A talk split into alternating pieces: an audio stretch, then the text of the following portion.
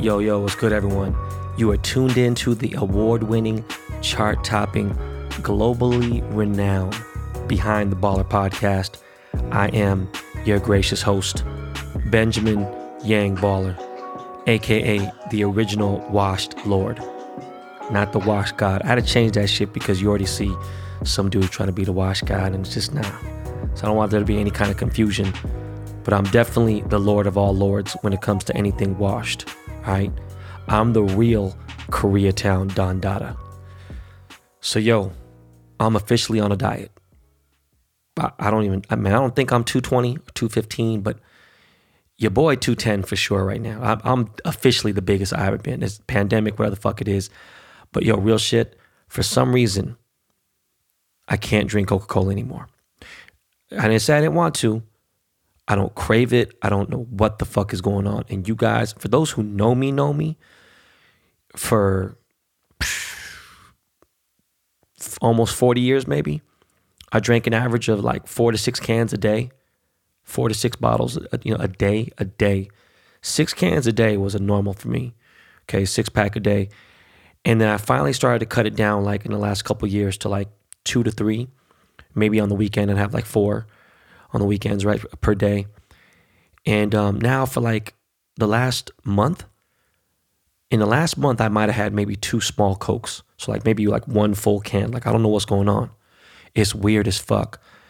And I'm sure it's it's good for my health, but again, I don't know. Who knows? And I know soda's gonna say, oh, soda's bad for you. Yo, even if it is fucking bad for your health, I mean, who fucking knows? It's, it's just, I don't know. You know what's bad for your fucking health? Reading bad advice on social media like those business pages. I, I, don't know why. You know when you fucking click on one fucking thing, you, by accident you click on some fucking girl's page, and next thing you know, her shit pops up everywhere, and be like, "Fuck, can't get rid of this bitch." You know what I'm saying? Like you just be fuck. I clicked on a business page one time and I forgot what it was because I saw fake ass. I hate when they show a picture of Elon Musk and they say, if you invest in this five times, motherfucker, he never said that shit. Why the fuck you use that shit's so fucking corny can't be an American thing. I refuse to believe someone in America is that fucking corny. I feel like it's someone from fucking Europe, man. And they always like, oh, they like post a picture of fucking uh, Robert De Niro and be like, your friends fucking stab you. But shut the fuck up, man. You know that stupid ass shit like, oh man, I start praying for fucking, you know, I prayed to God to keep people away from me and blah. Next year, you know, I'm missing family. Like, shut the fuck up. What kind of shit? Like, bro, really? That's the shit you saw on MySpace. You know what I mean? We haven't evolved from that. But these business pages, you know, they're the ones that say like the smart person doesn't buy an iPhone 12. Instead of spending $900, you could use that $900 and make 5000 by investing, bro. Like the same people you're preaching to are the ones with that microwave era mindset. You know what microwave era means? They don't want to wait for that shit to cook. Motherfuckers want their shit in 30 seconds or a minute. They don't want to wait 10 minutes, 15 minutes for it to be stirred. And you know what I'm saying? On 300. Not even 350 on 300, just my, not low heat. Had that shit cook right. No. They don't have the patience to wait two to three years to make $5,000. And you know what? To like, you know, agree with their argument, some people at a certain age need to live their lives. All right. You can save all you want to, but if it takes away from some of the fun, then it's just not as valuable.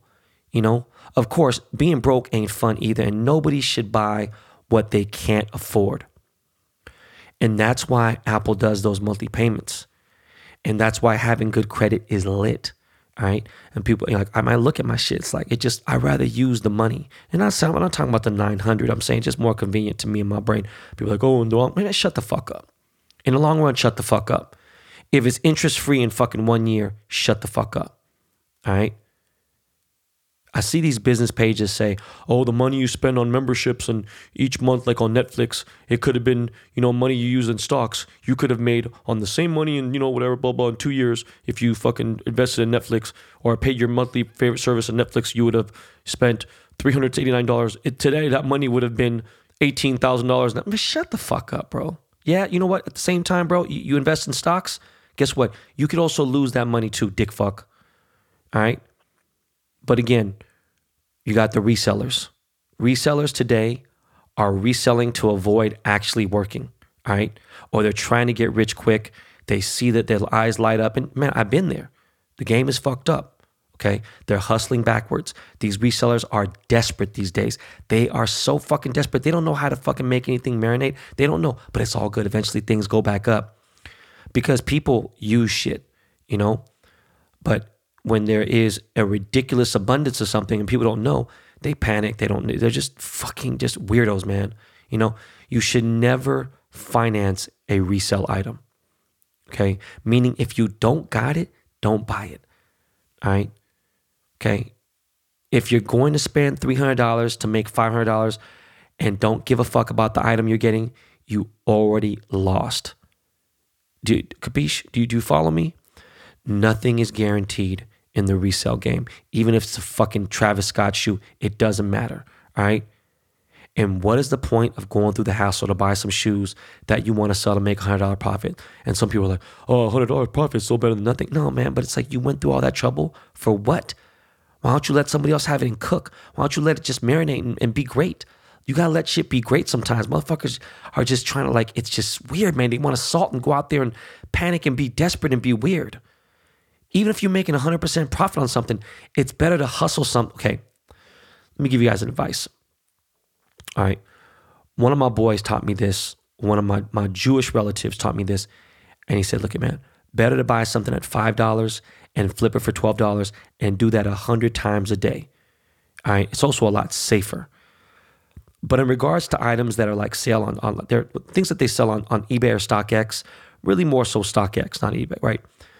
Buy what you like. So if you're stuck with it, who gives a fuck? You can rock it, you can wear it, you can use it, whatever it is you can enjoy it. All right. When you buy a Rolex, depending on how much you pay for it and depending on the model, you could come up. Okay. Or more importantly, you could just enjoy wearing a decent timepiece and impress some broke folks. You know what I'm saying? And you could, you know, hand it down to your son one day. Right. Or you could flip the watch for what you paid for it depending again what you paid for it. You know what I mean? You could flip your watch for maybe even money, maybe make a little money.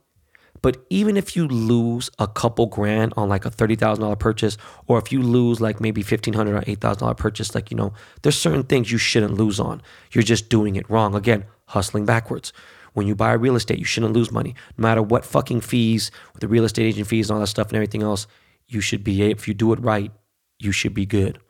All right. Now imagine we're going back to the Rolex. Imagine if you lease the watch, right? Let's say you're paying five hundred dollars a month for you know a used day date, okay? And by the time your lease is up, you had nothing, right? Well, I mean, unless there was like a residual and an option to buy, um, then maybe you'd come up. But at the same time, like the couple grand, bro, how much did you fucking enjoy this watch? It's like that shit's out. And so we're like, oh, well, you just wasted money. No, you didn't because everything depreciates and, and, you know, whatever it may be. But when you go up, it really doesn't. Like, you know, some things go up, some things go down, but you're going to pay. You're going to go pay to see a movie. Did you lose money on the movie now? Oh, it's a waste of money. You could saw the movie in the fucking backseat for this. No, man, you want to enjoy something. Like, you know what I mean? When I go see a fucking movie, I want to lay down. I want to fucking sit in the seats with the fucking button with the usher and order bottle service or what the fuck it may be. I don't give a fuck if it costs 50 bucks right? I enjoyed that shit. I got my money's worth in enjoyment. I'm gonna sit here and fucking be all, you know, next to fucking 75 people and be on the back with some motherfucker sneezing and fucking bad breath, shit like that. Motherfuckers just like, nah, man, you know? But, you know, going back to leases and stuff, I, there's so many different, I, I, we'll do that another episode because people wonder, oh man, you're leasing, you don't own it. What the fuck are you talking about? Some people, some people kill me sometimes. Like, they were talking shit about some dude who was paying like $20,000 a month in leases. And they're like, oh, this dude's a broke. He's a clown. Meanwhile, this dude was using the $300,000, $600,000 to buy shit and was making money. And he was writing off the thing like I do. Man, I wish I could lease more than one car per business because that shit's a write off. Right. And at the end, I end up winning, especially depending on how the fucking, what the residual is. Man, you guys really just don't get it. But again, there is too much to get into with leasing. I'm just saying the reseller game is fucked up. It's fucked up right now. People are weirdos, man. And it's just, I don't know, it's too much to get into. I've gone too far. but that doesn't mean I can't stop this motherfucking button right now. And that is why I got a great producer like Miles Davis who can cut to the break. you know what I'm saying? We're gonna cut to a break real quick.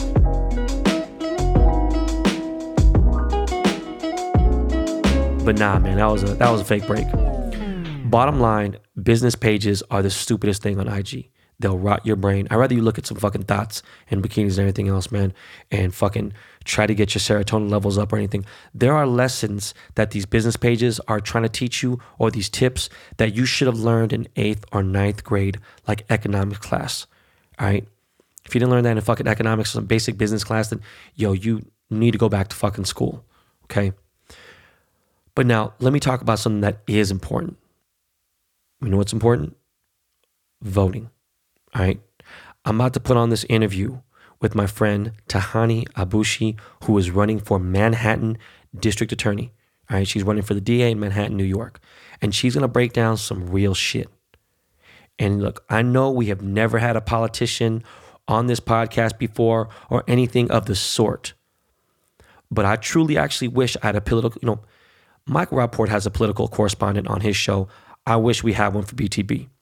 Okay. Who knows what's going to happen on November 3rd?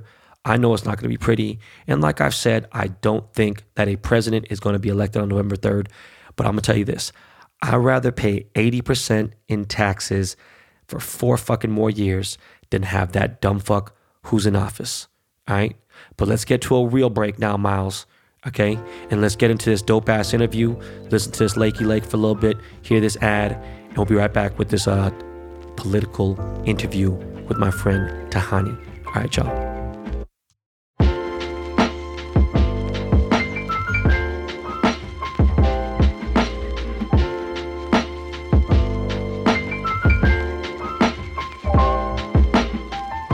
Yo, listen up, fellas.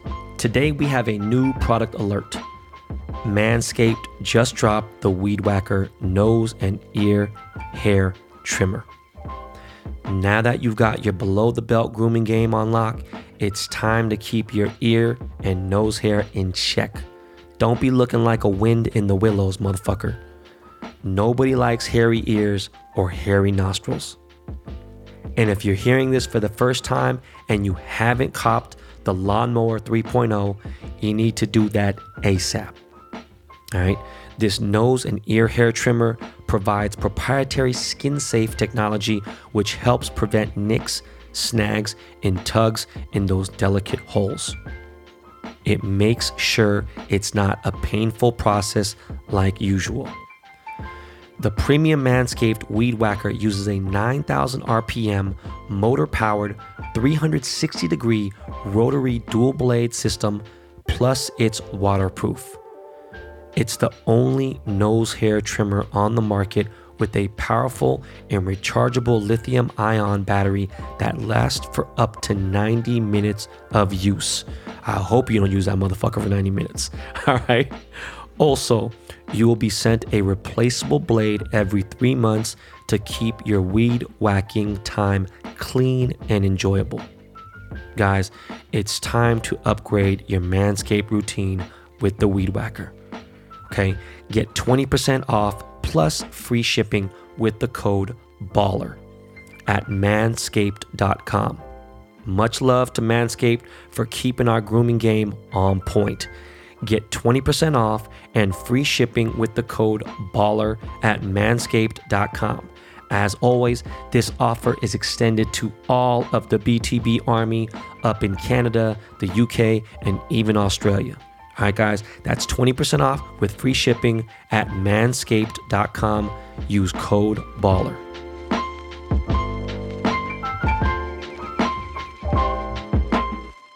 Yo, yo, what's up, y'all?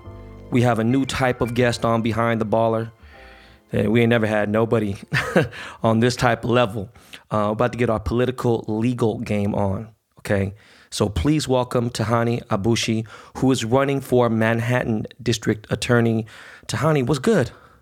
Hey, how's it going, Ben? I'm good, man. I'm chilling, you know, just quarantine, same old drama, you know what I mean? Just I know. That's it, you know, same, know. Same goes over here in New York. I'm really excited to be on with you and to, to talk about some real stuff going on. No, for sure. And I know um, because of your the nature of your business and things like that. Like, yo, I, I kind of free flow on here, so excuse my potty mouth. Um, I do have a college. no, that's fine. I do have a college keep education. it real. Keep it the way you are. There's there's no reason to change it. No, for sure, for sure. Yo, let's get right into this real quick, man. So please break it down to the people. Like we talk about business. I have a lot of entrepreneurs on here.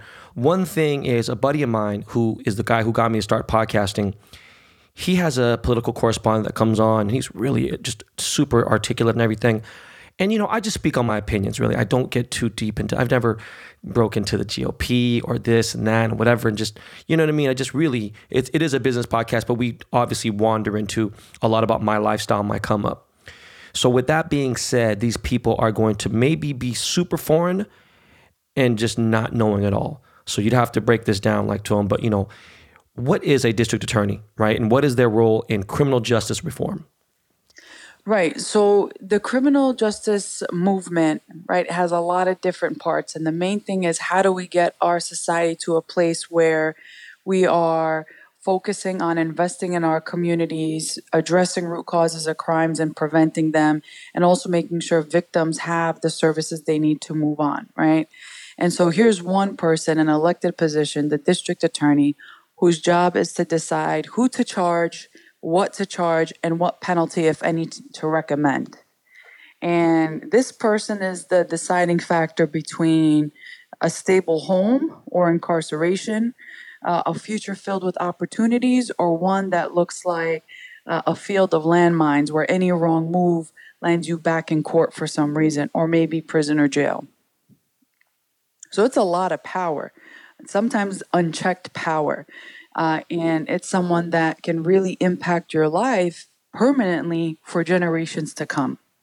No, you know, um, a girl I dated in junior high school who I have not seen in, we were fr- became friends on Facebook like five, six years ago, and I hadn't seen her.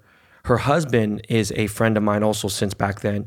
I had, rare, you know, seen him seldomly here and there, and um, she had a name change, and and and I kind of tried to figure out was wait a second, you're married to my boy, your last name is different, for, and your maiden name is different. So I was just was it kind of made me think. I wonder why.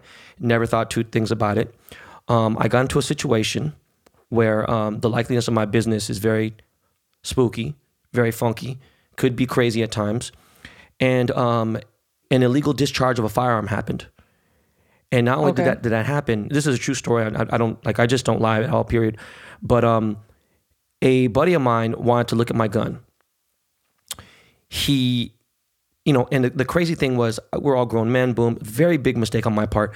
I did trust the man for the simple fact that he's a father. Certain things that we've done. He's from Hawaii. Um, we've had some very good times with our families, and every time I go to Hawaii, is him and his wife take care of me and things like that. And he's a grown man, very, very calm-natured, funny guy. Not at all whatsoever like a drama person or anything. Not into any gang activity, nothing. And so he saw my piece. This is my daily carry.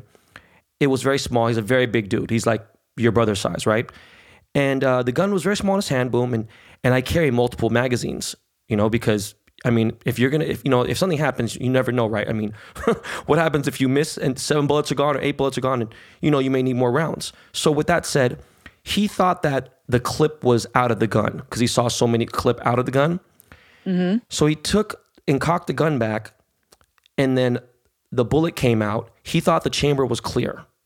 Oh, Don't, okay. don't don't ask why. He shot the gun. Okay.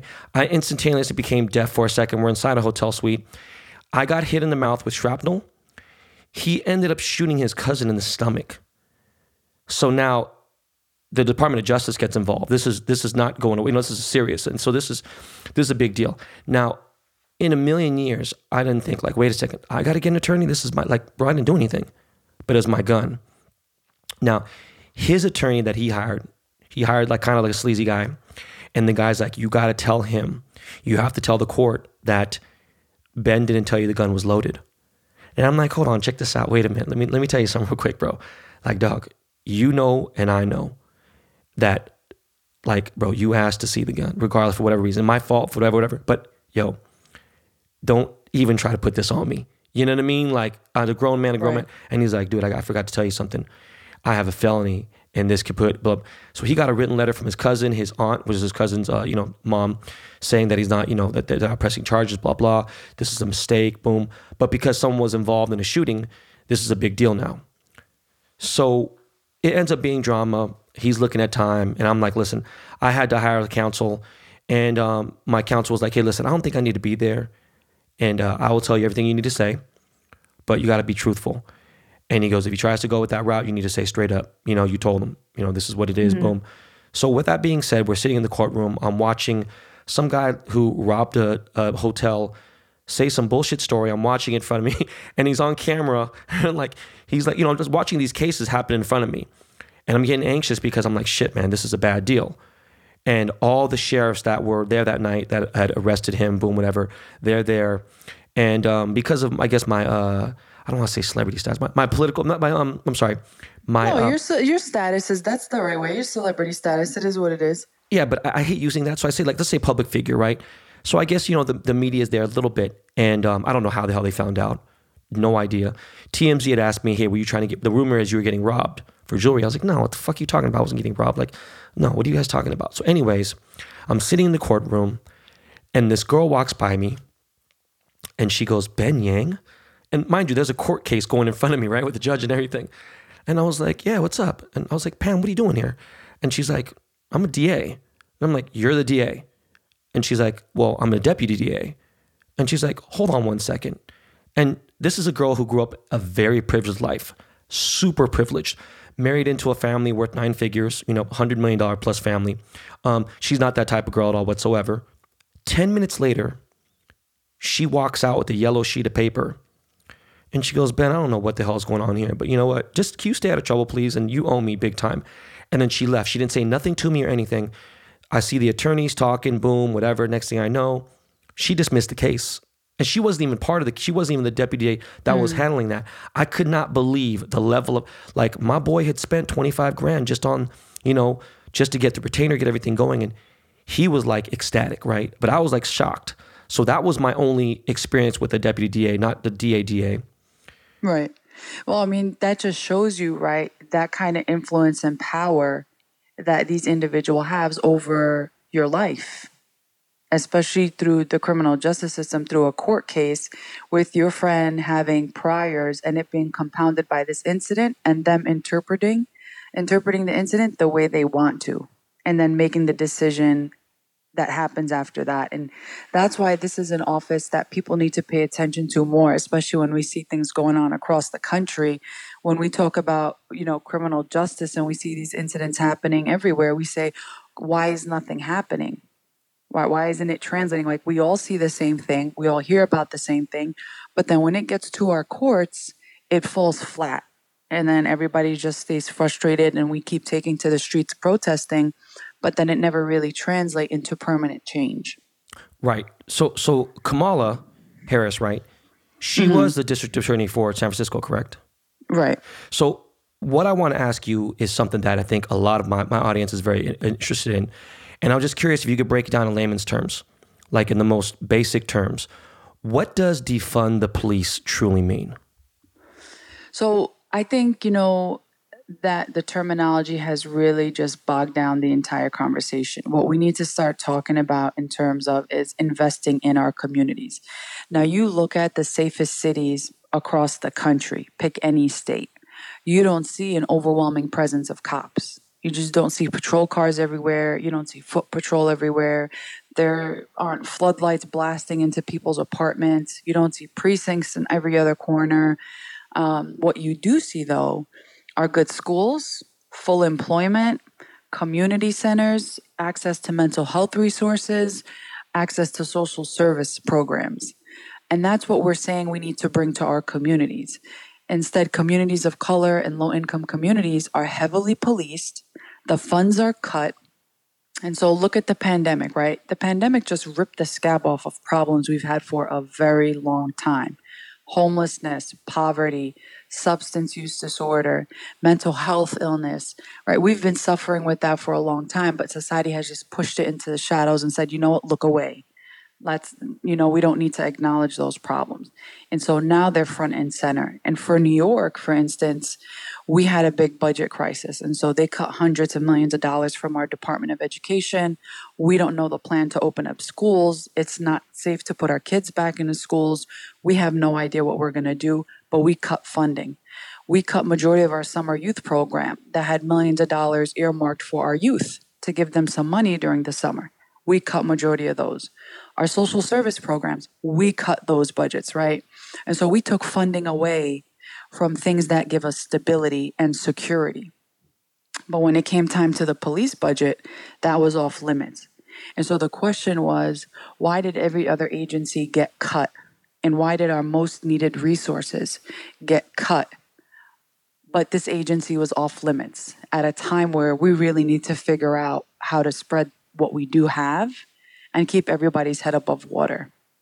And so what what we're talking about here is we need to start investing in our communities and put people first. Because we have a choice right? We make a conscious decision whether we are going to prosecute families who are struggling to provide or whether we're going to fund programs that help them put food on the table are we going to prosecute people for struggling with substance use disorder and homelessness and poverty? Or are we going to start funding community based organizations that are going to address those root causes and get people on their feet permanently? And those decisions that we make is what's this difference between a community that is heavily policed, that is prosecuted for generations to come, and one that thrives and has that security and stability and financial success. Yeah, no, that's uh, you know, w- the way you broke that down. Actually, I did know what it meant, but at the same time, I, how do I say? Like, I could never repeat it to somebody else. Does that make sense? Like, I understand. Yeah, a lot of people were confused because, like, people feel some type of way about law enforcement. Right. I, right. And sorry, so, between me and you, and this is something I've been very openly um, I've discussed this. I'm very not a big. I'm just not a big, big fan of the police. Just honestly, yeah. I'm just not. I mean, I've there's been, just no community trust. It's been uh, bad interactions from the jump, right? Um, nobody has trust. Uh, the community's been attacked and marginalized and prosecuted, and communities of color have been made to be the face of crime in cities across the country, right? Like we've seen the privileged and the powerful commit crimes and nobody says anything. I mean, we've had big cases here in New York where, you know, Epstein was trafficking children and the Manhattan DA was like, well, let's not be crazy and jump to prosecution and talk about jail time, right? Let's slow down. Meanwhile, you jump the turnstile here and you'll get slapped with enough charges, fines, and fees that you'll spend the rest of your life circling in and out of court over. Yeah, it's just silly. And so, yeah, and so we know there's people are capable of mercy and justice, right? And understanding the circumstances. But it's really just a matter of who you are and how much money do you have and how much power do you have. And that has become the deciding factor in what happens to people. And so to get back to this conversation, right, is we feel some type of way about law enforcement and people start talking about it from that perspective. Meanwhile, law enforcement is a whole different subject. What we're talking about is how are we investing in our families and how are we strengthening our communities for the long term? Well, you know what's funny is my middle son, Ryder, he's most like me. He's a rascal, he's a character. Um, we've never had interaction with police before, tell you the truth. I went through a very long period of time where I just, I mean, the know the times with you know that I've been a father, um, I've been pulled over many times, but I haven't had any issues with with my son in the car.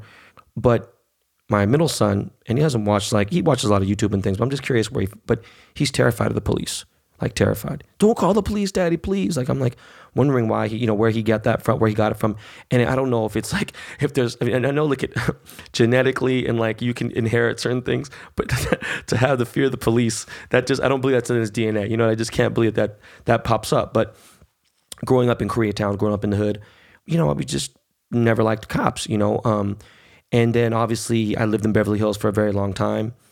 I still think it was policed pretty decently, but at the same time, I do agree with what you're saying because the public schools in Beverly Hills are There's a reason why some people are spending thirty to fifty thousand for public, you know, for private schools when you don't need to do that at Beverly Hills. In Beverly Hills, it's like you're just good, and there's there's a reason why the real estate in my neighborhood is up so high, and why a house may go over market most of the time is because people want to be in the school district of where. And the funny thing is, my kids don't even go to that school, you know, in, in the district I'm in. But um, I'm curious, where did you grow up?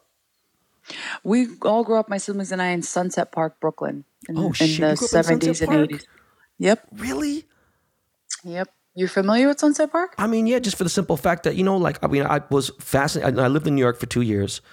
I was fascinated with Brooklyn, um, and then I found out what East New York was, and then, Yeah. um, you know, I'm going through Bushwick, and I'm like going through that areas. I'm going through like Frank, and my boy was like, "Yo, man, I'm from FAP," and I'm like, "The fuck is FAP?" He's like, "Franklin Avenue Posse," and my boy's like, "Hey, dog, don't go down Franklin Avenue." And I was like, "What, man, bro? Dog, I'm going to Albee Square Mall, bro. You tripping, dog? I'm going over. I, ain't, I, ain't, I don't care about what you're talking about." For But you learned about it, right? Did, I learn about it? Yo, this is before I lived there. Look at like like there was two areas I tried to avoid, right? And I was very fortunate to um, a friend, that, well, a girl I was messing with, her family was from Park Slope, so I thought Brooklyn was good because you know she's from like Beverly Hills of Brooklyn, right? I was like, okay, cool. And then you see like at that time Bensonhurst wasn't as Asian pop as like now Bensonhurst has a ton of Asians, right? Even before it was mostly like uh, Italians, a lot of racist, crazy stuff going on over there. But you know, I was like, look, I just know if I'm going to the Bronx, I got to really think: Do I need to go to the Bronx? Should, should I go see this girl over there? Nah, I'm good. I'm not going to the Bronx. But then you know, I really found out what East New York was, and like that part of, of Brooklyn was like almost as if they didn't give a fuck. You know, they didn't get. They just were just like boom. And then you know, of course, the movie Sunset Park with Fredro Starr and things like that. Right, And, right. and um, damn, I had no idea your brother and you grew up in that area. Yeah. So Well, you know, it was very, it was a very typical Brooklyn neighborhood. There was, you know, immigrant parents, first generation American kids, you know, everybody trying to make ends meet, very communal, very diverse in our neighborhood as well. Um, from, uh, we had Koreans on our block, Puerto Ricans, Irish, Caucasians, like you name it, it was just a mix. And, and everybody was trying to like just make it work within the families. Right. Well, you know, look, man, New York is so diverse. It's crazy. Like LA is diverse, but it's just so spread out. New York, I tell people all the time, like, yo, man, you are forced to deal with each other. It's a different type of thing. And with, with that being said, if we could just real quick, you know, jump over to Minnesota, Yeah. could you give me like a little bit of your opinion on this George Floyd situation? Yeah, I think the George Floyd situation was one of those moments where we should have just done the right thing. I mean, the entire world watched a black man get strangled to death for eight minutes on video. And, you know, the district attorney, his immediate response was, I don't know if there was criminal activity. I know what you saw Hold on, wait a second. Criminal activity between the, the you mean amongst the police or you mean on behalf of the yeah, on behalf of the police. shit? Everybody was like, you need to charge the police. This was just like straight up a murder. And he was like, yeah, I get it. Right. I hear you, but I don't think we saw the same thing. And this is somebody whose judgment trumps all of our judgment, right? His decision trumps all of our decision.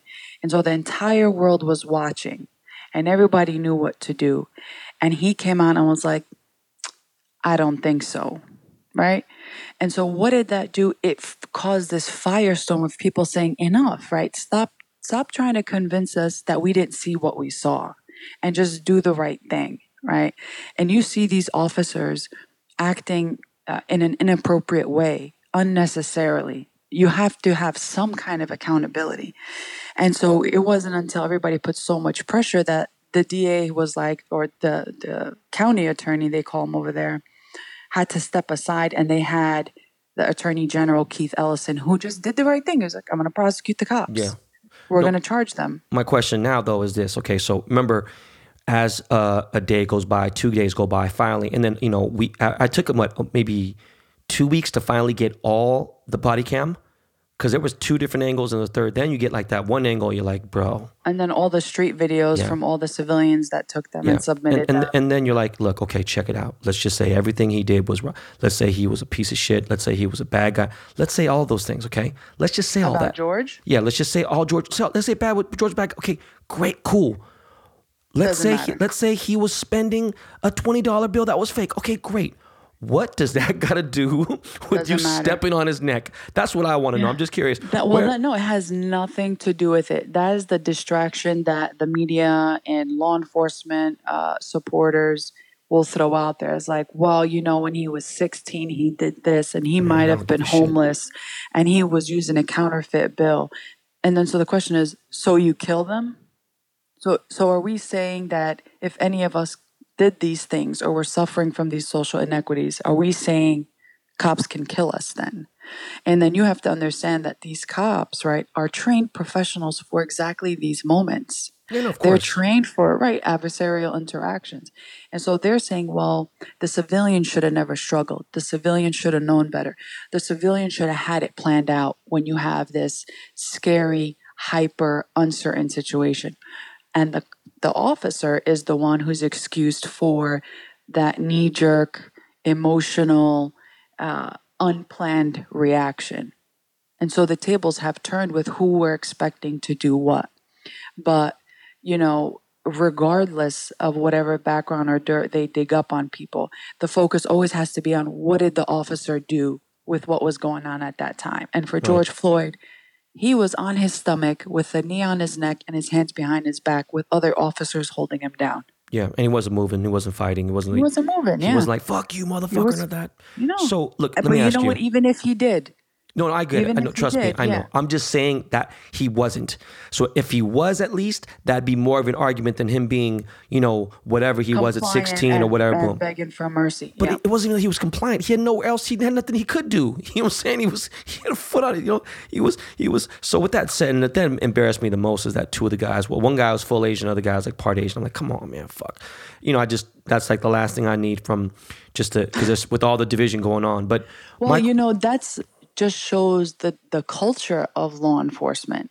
And that's why that's what people are rallying against is that there's a way that they're taught and trained that we have a problem with and something that you can't fix through training or through reforming. We have to start figuring out, you know, how do we really have accountability here? We can't keep having these conversations every time somebody is murdered at the hands of law enforcement and the whole world watches and then nothing happens. Okay, so I want to stop you there. I'm going to continue on this right here because I want to ask you something. But before we do that, you obviously saw Derek Chauvin made bail last week, right? Right. So my question is, he made a million dollar bail. I mean, Jesus Christ! If you were the DA of in that, in that part of Minnesota, would you have given him remand or would you have given him bail? Like, I'm just curious what you would have done. So, with these kind of questions, the most important thing is to have the victims part of that conversation, right? One thing that we have to be careful about bail reform, right, or the bail conversation is the point of bail is to guarantee that somebody comes back to court. And what's been happening across the country is an abuse of that system where we're now making people pay to wait for the resolution of their case at home versus putting them in jail. And jail is a violent place. So you come out way worse off than you went in, and all because you couldn't pay your way out for this temporary part, right?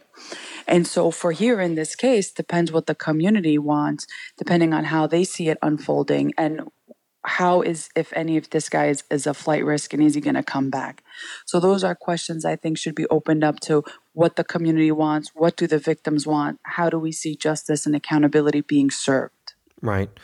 I just fuck that. They didn't deserve bail.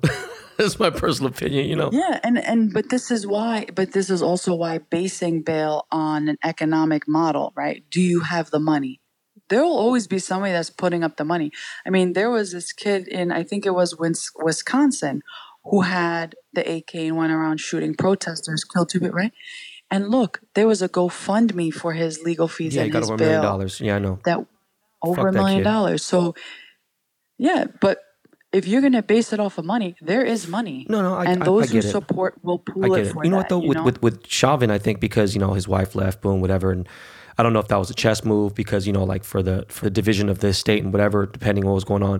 yeah equitable distribution for Yeah. divorce you mean So nah. okay, fuck all that. We've discussed it. Let's go back to what we were talking about a second ago when we were talking about people getting involved. So what can the people do to get involved? Please tell me. So it's very important that you vote. I know people get tired of hearing that, you know, we protest. we make our voices heard, but we want to start seeing change. And district attorneys is really the most immediate change here. It's different than any other office. For me, this fight for criminal justice reform is very personal. You know, I've been a civil rights attorney for over 10 years. I fight against discrimination. I fight against police violence and excessive force. I also represent minors who are sexually assaulted in schools. Um, and I've been able to change policies here in our city that not only make us safe, but also hold our systems of authority accountable for their abuses. And it started when I was 14, and my father was sentenced to 22 years in prison. And overnight, my mother became a single fam- a parent of 10 Holy kids. shit. And so we struggled and and we held on to things like our education to make sure we didn't end up in the gutter and in the shadows of society because this system throws families away point blank. You are not meant to survive this, right? So the fact that like three of us became lawyers and we're doctors and we did our degrees and blah blah blah, it's like amazing, right? But it's not because there's anything special about our professions, although, you know, it's great. is because we survived the system meant to keep us down. And so that triumph is like, wow, it's possible. But that's not enough, right? We have to stop the damage. And here's one office that's elected, right? That you have a say. You have a say in electing somebody that's not going to throw families away. It's going to invest in families, invest in your communities, and hold those who commit these abuses accountable and put no one above the law, right? It's time to center our justice around people, not privilege. And so this is where your vote matters. Every other office is important, we get it. But this is one person that has that power individually to make these differences in our communities. And so I think people really need to start paying attention to their district attorney, county attorney races, um, know who they are, demand the highest level of integrity um, and accountability from candidates and those who are in office and make as much noise as possible when they step out of line. Okay, so question: When is the election for the DA uh, for Manhattan? So for Manhattan, our election is June 2021. Um, Shit. I would love for, yep, it's, well, you know what? It's not far No, away. No, not like at all. Trust me, I'm sorry. We got some work to do. We got. I got Yeah, some rallying to do for you. I got some lobbying Yeah. to do. There's a lot of work. We've done very well. You know, we've been endorsed by a lot of high powered people and organizations like Shaun King's Real Justice PAC. Um, this amazing organization that has been electing progressive prosecutors across this country in 10 states and counting, including in, in California, Chesa Boudin. Um, he's another big one for you guys over there. Um, and so we got their endorsement. We're doing really well, but in order to stay the front runner, we have to keep aggressively fundraising. We have to keep the momentum uh, going to make sure that we win. And so, you know, I would love everyone's support, their questions, their concerns, their input. We're not planning to do this alone. We're not just a grassroots campaign. We're an impacted community led campaign because those closest to the problem should be closest to the solution. And it's time for us to lead the charge to this new future of stability and security for our communities. No, for sure. Now, to take it to the highest level, what are your thoughts of this guy in office now with the orange face and the terrible hair, acting as president? I'm just curious. What? You, just I just want to know your just your honest opinion about this dude. My honest opinion is we tend to live in a bubble in our cities, in our big cities, and we think, you know, we're progressive, everybody gets along, we all know how to do the right thing. But he represents the larger, real part of this country that still very much exists. And that's one that is bigoted and racist and sexist and all about dividing and supporting white supremacy. Someone told me, I'm sorry, I'm gonna let you continue, but someone just said last night in these comments, I went off on some shit and it got like, dude, for a comment to get 15,000 likes, you already know some shit going on. A comment, not the fucking picture, you know. But what I'm getting at is, Sky's like, you know, these Russian bots and these people, they're like, are you so stupid? Did you watch the town hall? Donald Trump has condemned white supremacy countless times. I'm like, you are fucking stupid as fuck. I have met this man several times. I know his kids. I tell people, as much as I hate this dude, and for the simple fact that I'm not even a Democrat, which is crazy, right? And, and that I have this opinion about him. And, you know, they're really either brainwashed and like, you know, if he says two plus two equals five, I honestly think that That's thirteen percent. Look at that's a lot of people. Thirteen percent might really believe it, which is fucking crazy.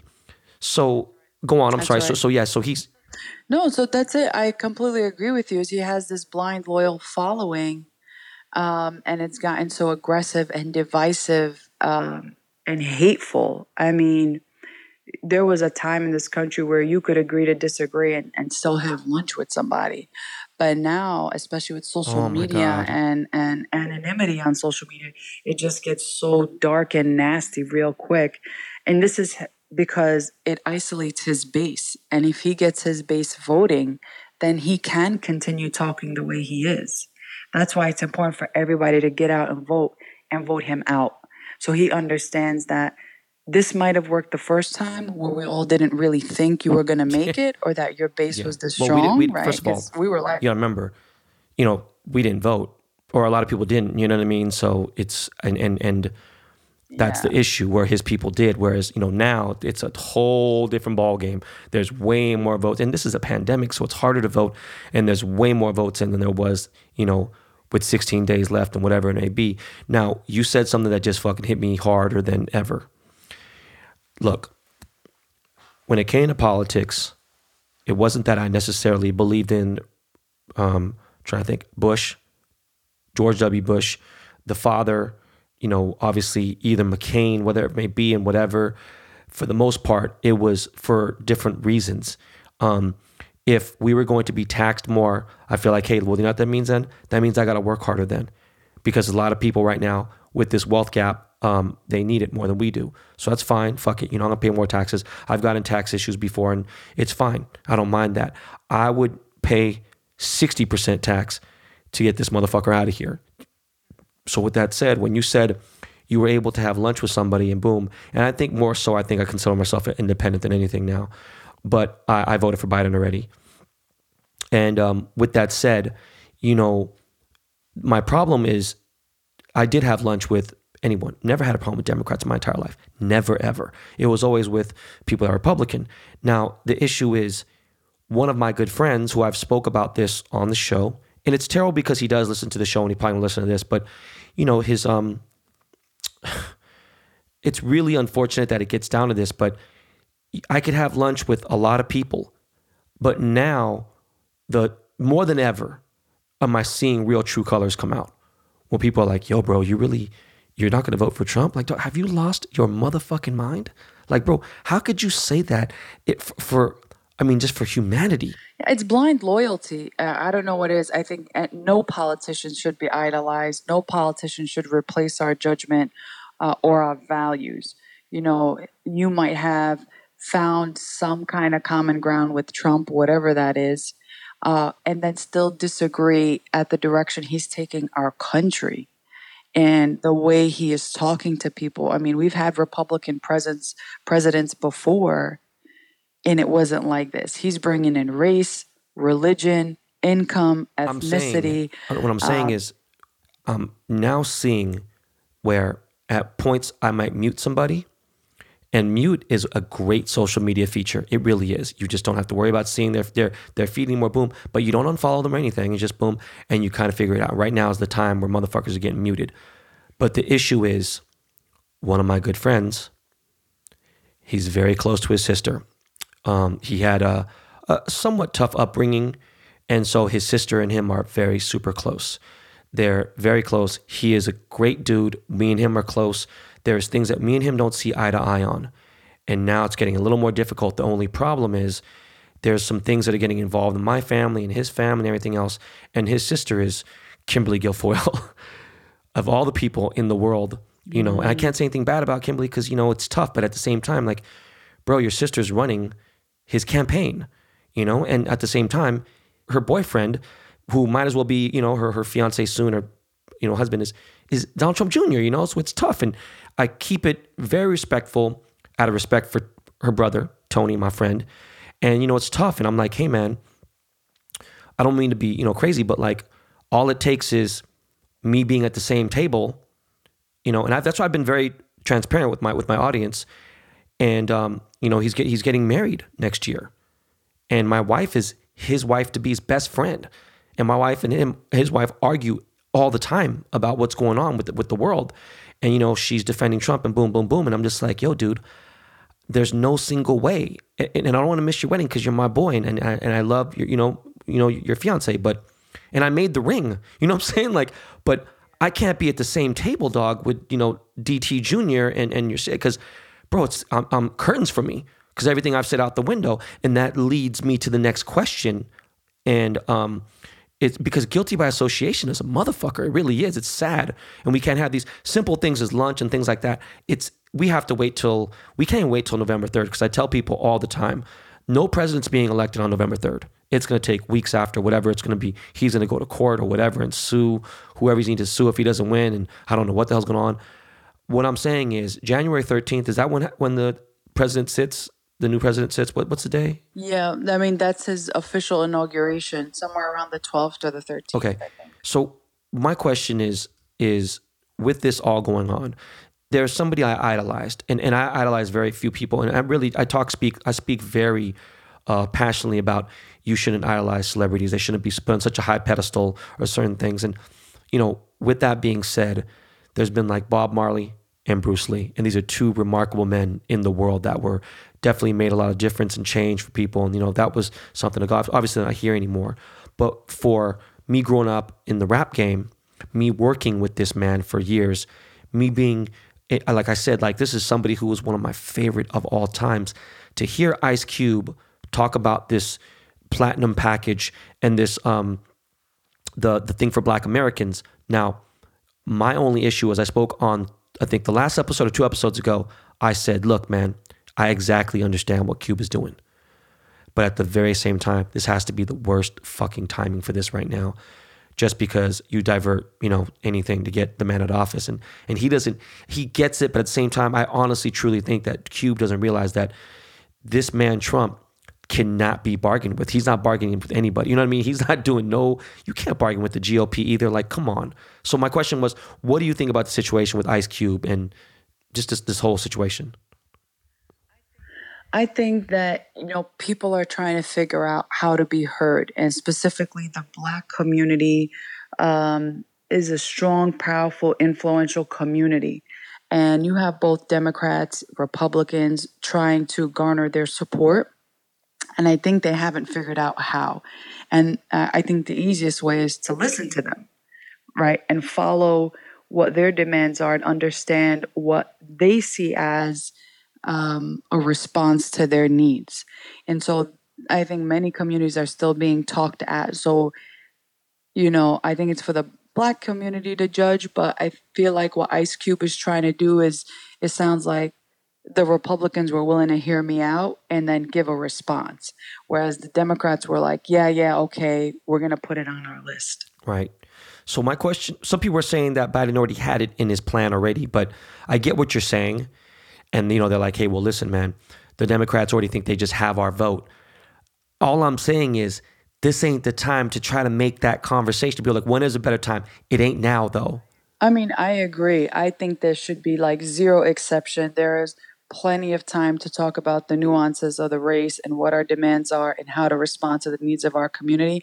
But one thing that is not up for discussion is Trump has got to go. Like, that's just the bottom line and we can and you know there'll be another election after this you know we'll have another opportunity to elect presidents and i hope that people are going to run um, who are going to really reflect where our country needs to go and who are going to be willing to be inclusive of as many communities as possible and be responsive but for right now what we see happening here cannot be normalized. And I think that's what's been happening, right? When people try to justify Trump's word and his division and his hate, people come and be like, well, he didn't mean that silly. And you're like, no, he said he hate X people. Like he just, that's it, black and white. He said it.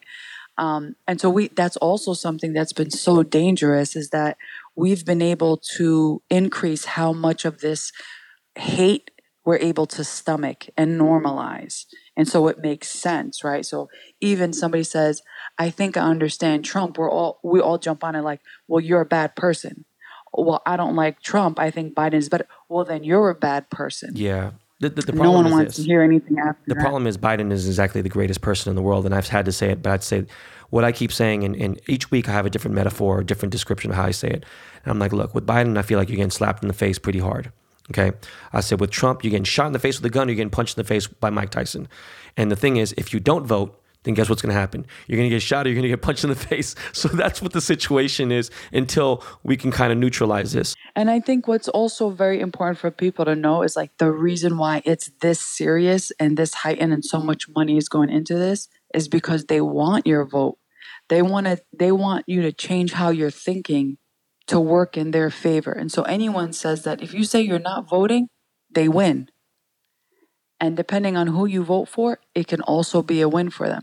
And so that's why we can't give up the vote. Your voice needs to be, and you do count as one person. Of course, you make all the difference in the world.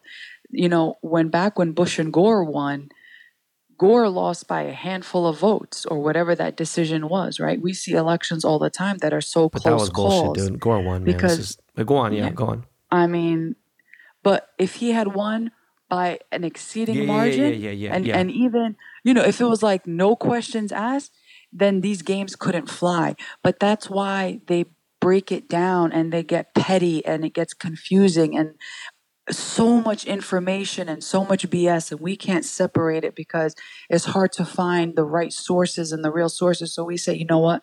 I'm not dealing with this mess. I'm going to ignore it and I'm not going to vote and I don't talk about politics, so I don't get involved. And then what you're really saying is, hey, strangers, go make decisions about me and my family without my input. No, input. for sure. And then they get mad because they missed out and be like, well, wait a second, I didn't know. Well, motherfucker, why don't you pay attention? And going on and going forward, I really do believe, like, you know, um, when Obama on the first, you know, the first time he went against McCain, I mean, he smeared him. Like it was like what, like 70, 30, 80, 20, like he killed him. There was no discussion. There's no way to even come close.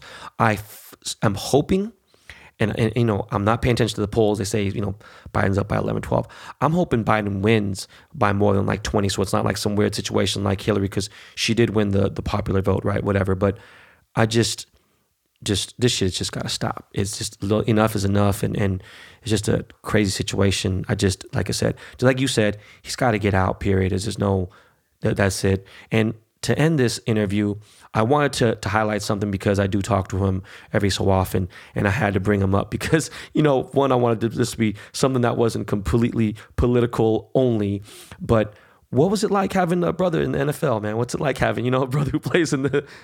It's amazing. You know, it's amazing. Oday has worked hard since the beginning. I mean, Pee Wee football, he was always dedicated. In high school, he really shined. Um, everything he did, he never cut himself short. He never did any shortcuts. And it's very rare to end up in the NFL and to be going as far and as long as he did. And he just does such a great job at balancing all of it. You know, the pressure to perform, to do well, to be where he wants to be, to take his team to new heights. And, you know, but he'll always be my, my little big brother. Um, and, and I'm just uh, proud to see him soar. He just works uh, extremely hard for it. And he's very humble and he's a gentle giant. No, he is. So it makes us very By, by the way, guys, um, for you listening, just so you know, um, her brother is Oday Aboushi, and he um, he played for my beloved Seahawks, and that's how we became friends.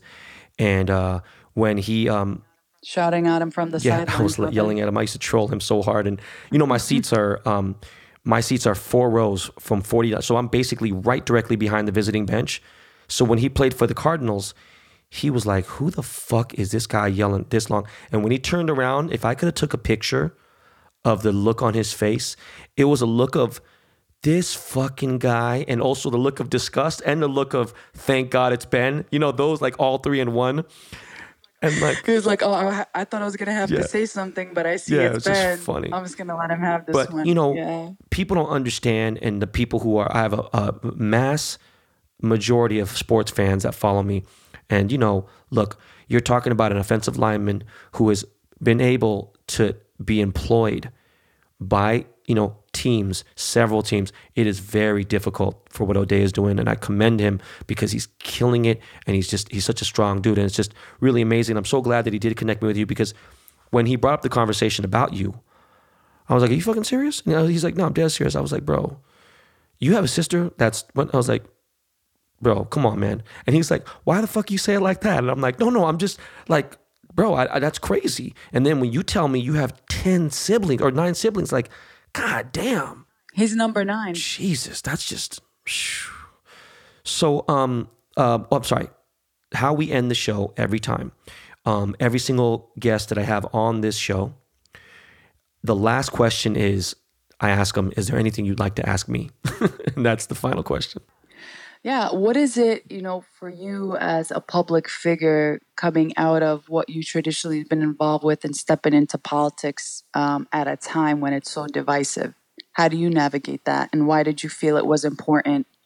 Let me, I'll just sum it up in a short way. Why did you feel it was important to go from the field that you're in and the public figure that you are and jump into politics? You know what? And everyone's going to say, oh man, everyone says change. Everyone says change. I really am praying to God. And I don't pray very often, which I should pray more. Whatever you believe in, it could be anything. I don't knock any other religion. I'm just saying there's some people who have too much religion, but I don't knock anything. I'm a spiritual person and I haven't prayed enough, but I do pray for change because I have three children. And I have an eight year old, I have a six year old, and a three year old. And I do, and I am fearful about, you know, the world they'll grow up in. And there has to be some sort of transition and a major one that I pray they can kind of grow up in harmony in a certain way. And people think immediately sometimes, well, people I know, they think politics is involved with police and things like that. And you're doing something that's corny or whatever it may be. Look, I have never, ever in my entire life ever donated to a candidate in any which way in anything. I did endorse um, um, Villaraigosa, who's the mayor of Los Angeles, one time at one point, and I forgot um, it was something that was put up with my agent. This is different. This is on my own behalf and everything else, and it's more so that look, enough's enough. We let the reality person come in, fuck the country up. I can't believe that Kirstie Alley said today. Guess what? I'm voting for this man because he's not a president. He's a person that can get us out of it. What the fuck are you talking about? You're voting for a guy because he's not a president and he's not political. That's like saying you're, you're gonna ha- you're gonna get in a car with somebody who doesn't have a driver's license. Why would you want to get in a car? You know what I mean? Like why would you want to get like or like a doctor that doesn't need to be a doctor? Exactly. Like, uh, so for that point, I felt like, look, most of my money has had anything that goes to do with my children. That's everything that I've done. I think that I've done enough to where um, I've had enough of the stupid, um, superficial things, luxury items, whatever. I've been, you know, I'm accustomed to a certain lifestyle. That's cool. Um, now it's gone to my kids' education and this was something I was very. Um, my wife was even tripping. She was like, "Wasn't you donated what?" And I'm like, "Well, goddamn! Now that I got the Biden campaign texting me every 30 minutes, like, Jesus Christ, it's not going to stop." But that was just mostly for the future of, um, you know, my kids and every, and all the generations to, to follow. I just feel like, man, we gotta, we have to set a precedent, and we have to do something now, and we do have to to demand change, and hopefully there is a reset. And once there's a reset, I feel like, all right, well, you know, let's see what happens from here. That's excellent, and I and I hope that's I hope that people see that politics is not an option to get involved. Like it is life. People say it's not something we want to talk about. It's divisive. No, this is your life, um, and these decisions are being made on behalf uh, on your behalf. So you either are part of the conversation, or you are okay with with that happening without your input. Right. And there it is, ladies and gentlemen. Listen, please make sure you. Uh, how how could you do? You have a social media account, uh, Tani? Do you have? Yeah, you can find me Tahanie NYC on Instagram and Twitter or Facebook, and then you can also find me at tahani4da.com. Oh, amazing! Tahanie T A H A N I E four D A. I'm sorry. What was it again? Yeah, T A H A N I E F O R D A dot com. Tahanie4da dot com. Amazing. Thank you so much for coming on the show. Yo, Miles, man, get us out of here real quick with some Lakey Lake.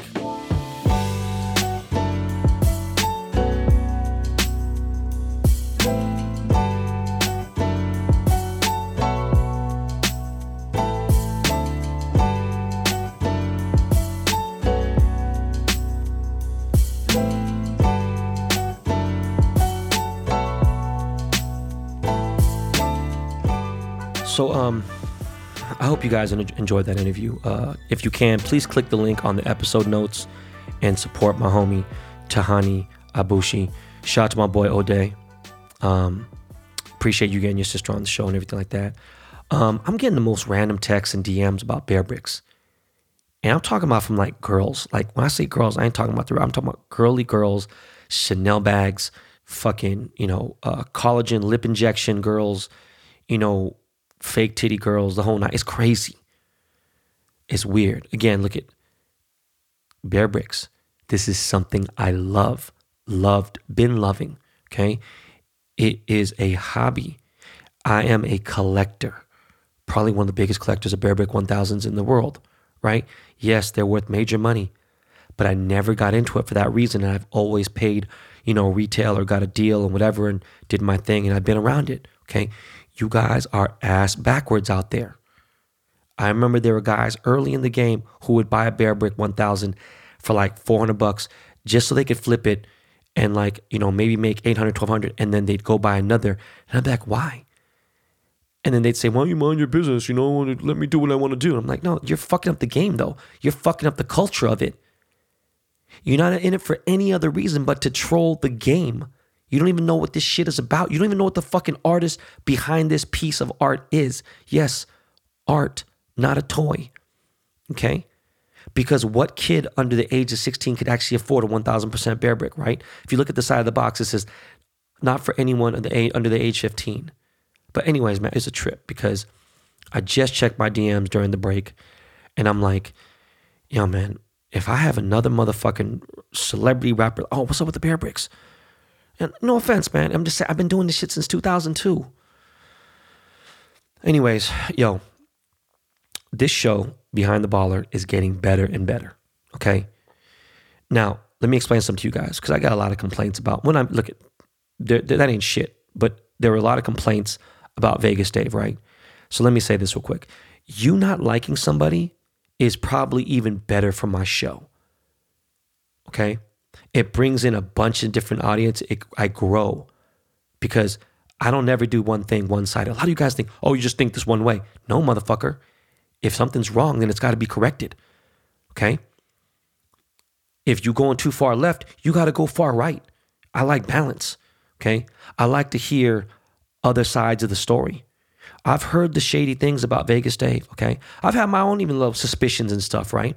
I've witnessed a lot of realness with dude though, okay? With him trying to buy things, whatever else. Boom, and I was cool. As you heard in the interview, I was like, he was gonna buy, you know, $400,000 watch, and I was good. I ain't tripping. My friends have actually done business with him, okay? But he's selling bet picks, gambling, okay? That ain't gonna be an easy thing, right? At the end of the day, it's a grown man's decision to make a choice on whether you're going to give him money for a play or not. It doesn't fucking matter. Look, I know it's wrong if he's like, yo, I win all the time. Everyone's winning, you know, blah, blah, whatever. Who's winning, who's losing, whatever. And what motherfucker that in their right mind would tell you that they were losing? You know what I'm saying? Like, I'm just, I'm at a certain point, you know, a sucker is to be born and, and it's like, you know, they're to be attracted to it, whatever. And I'm not saying that he's a bad person. I'm saying he's a good salesman. You know, he found a niche. And if I knew about the Michael Jordan rookie PSA uh, 10, the Fleer card, that, that fake issue or whatever, I would have asked him. I ain't tripping. Like, bro, you see me, I called him out on Twitter. I'm like, yo, do you said that the Dodgers weren't even to win it, you know, blah, blah, blah. You had the fucking lock of the day in fucking Tampa Bay. I ain't tripping, man. Again, look, one of my business partners has bought picks from him consistently. And said for the most part, he's won most of them, right? I think he does it every day. But look, I also love to hear, like I said, two to even three sides of a story. Okay. With that said, look, you know what? I ain't tripping because you want to want to hear something. I don't. This is like journalism. I'm reporting the news, good, bad, whatever it may be. On CNN, they might interview somebody who murdered somebody. I don't owe a single person anything. Like real shit. I don't owe anybody any money. I never frauded anyone. And yes, I've been, you know, known to call out guys like Jet Set Life or like uh Who's the other fuck? Jay Mazini. People like that who are 100% perpetrating a fake lifestyle, a fraud, multi-level marketing, selling a bogus fucking, you know, marketing scheme, whatever the fuck it is. But again, this is a man who's selling betting picks. I'm just putting in perspective for you guys. It's called gambling. There are no sure winners. Okay? You should know that. Be like, oh, he's a scammer. Look, man, if he's fucking lying, he's selling. I'm not saying it's honest or whatever it may be.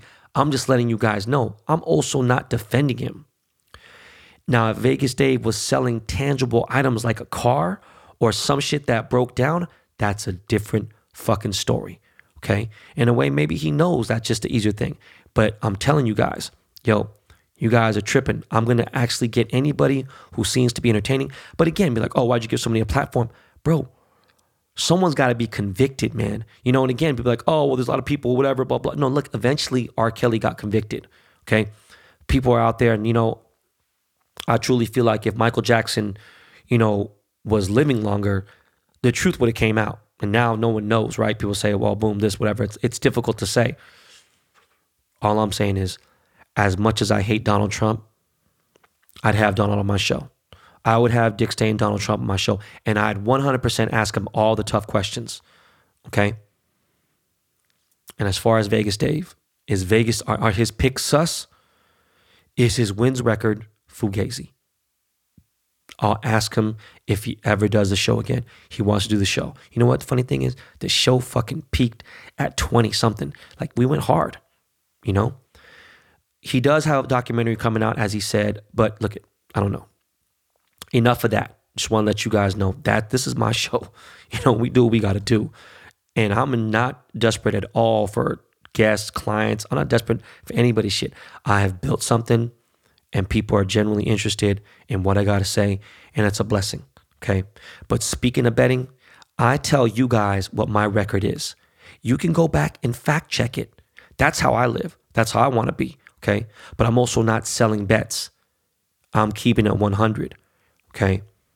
I'm just letting you guys know. Again, you go back to archive shows. We don't delete shit. We don't edit shit. You know, we don't fucking ever, never a million fucking years have I ever re recorded a show or anything. Okay. You you can go and check all my bets and see my things. And you look at me, oh, fuck you, dude. Shut the fuck up. I have dudes who really are solid betters.